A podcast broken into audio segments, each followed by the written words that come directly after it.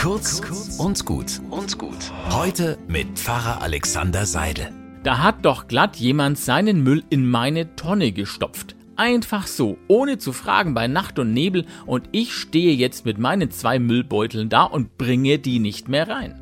Das finde ich rücksichtslos und es macht mich wütend, weil ich so hilflos bin. Ich kann ja nicht die ganze Zeit meine Mülltonne bewachen, damit keiner sein Geraffel in meine Tonne verklappt. Das ist einfach eine riesengroße Sauerei.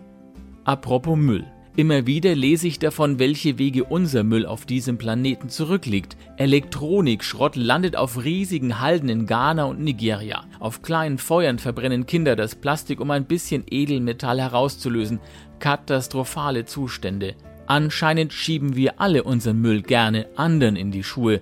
Und weil die in Afrika hoffen, dadurch ein paar Cent zu erwirtschaften, spielen sie mit. Unser Wohlstand und deren Armut lässt ihnen keine andere Chance. Das ist auch nicht besser als mein anonymer Mülltonnenbefüller, vielleicht sogar schlimmer. Denn der könnte ja einfach damit aufhören. Aber bei unserer globalen Müllverklappung habe ich keine Idee, was ich dagegen tun könnte.